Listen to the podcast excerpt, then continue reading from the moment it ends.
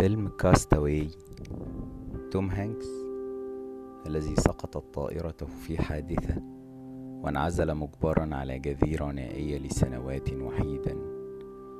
قاوم ليظل حيا ورسم على وجه كرة الطائرة وجها وسماه ويلسون، واتخذه صديقا. حارب كي لا يستسلم، متخيلا إنه على الضفة الأخرى من العالم هناك من ينتظره، زوجته التي يحبها وحياته السابقة.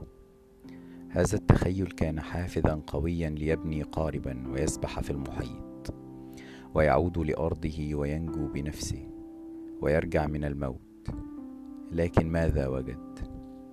أصدقاء اعتقدوا أنه مات، وزوجة بكت عليه قليلا ثم تناست ثم نست وأحبت من جديد وتزوجت غيره، وهو الذي كان يملك صورتها فقط في عزلته، يسامرها يوميا، يحارب لأجلها. فلما عاد لم يجد ما توقع، لم يكن هناك من يبحث عنه. تخيلوا موته وأقاموا عزاءه، واستمرت الحياة بدونه.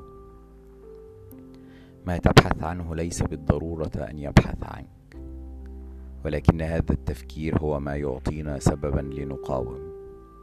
وهذا هو المغزى، هذا هو لب الأمر. افعل كل شيء لنفسك، وتذكر يوما أن من حاربت لسنوات طويلة أن تراه لن ينتظر لحظات قليلة ليراك. عش لروحك، لنفسك، قاوم لأجلك، أنت لنفسك ونفسك لك.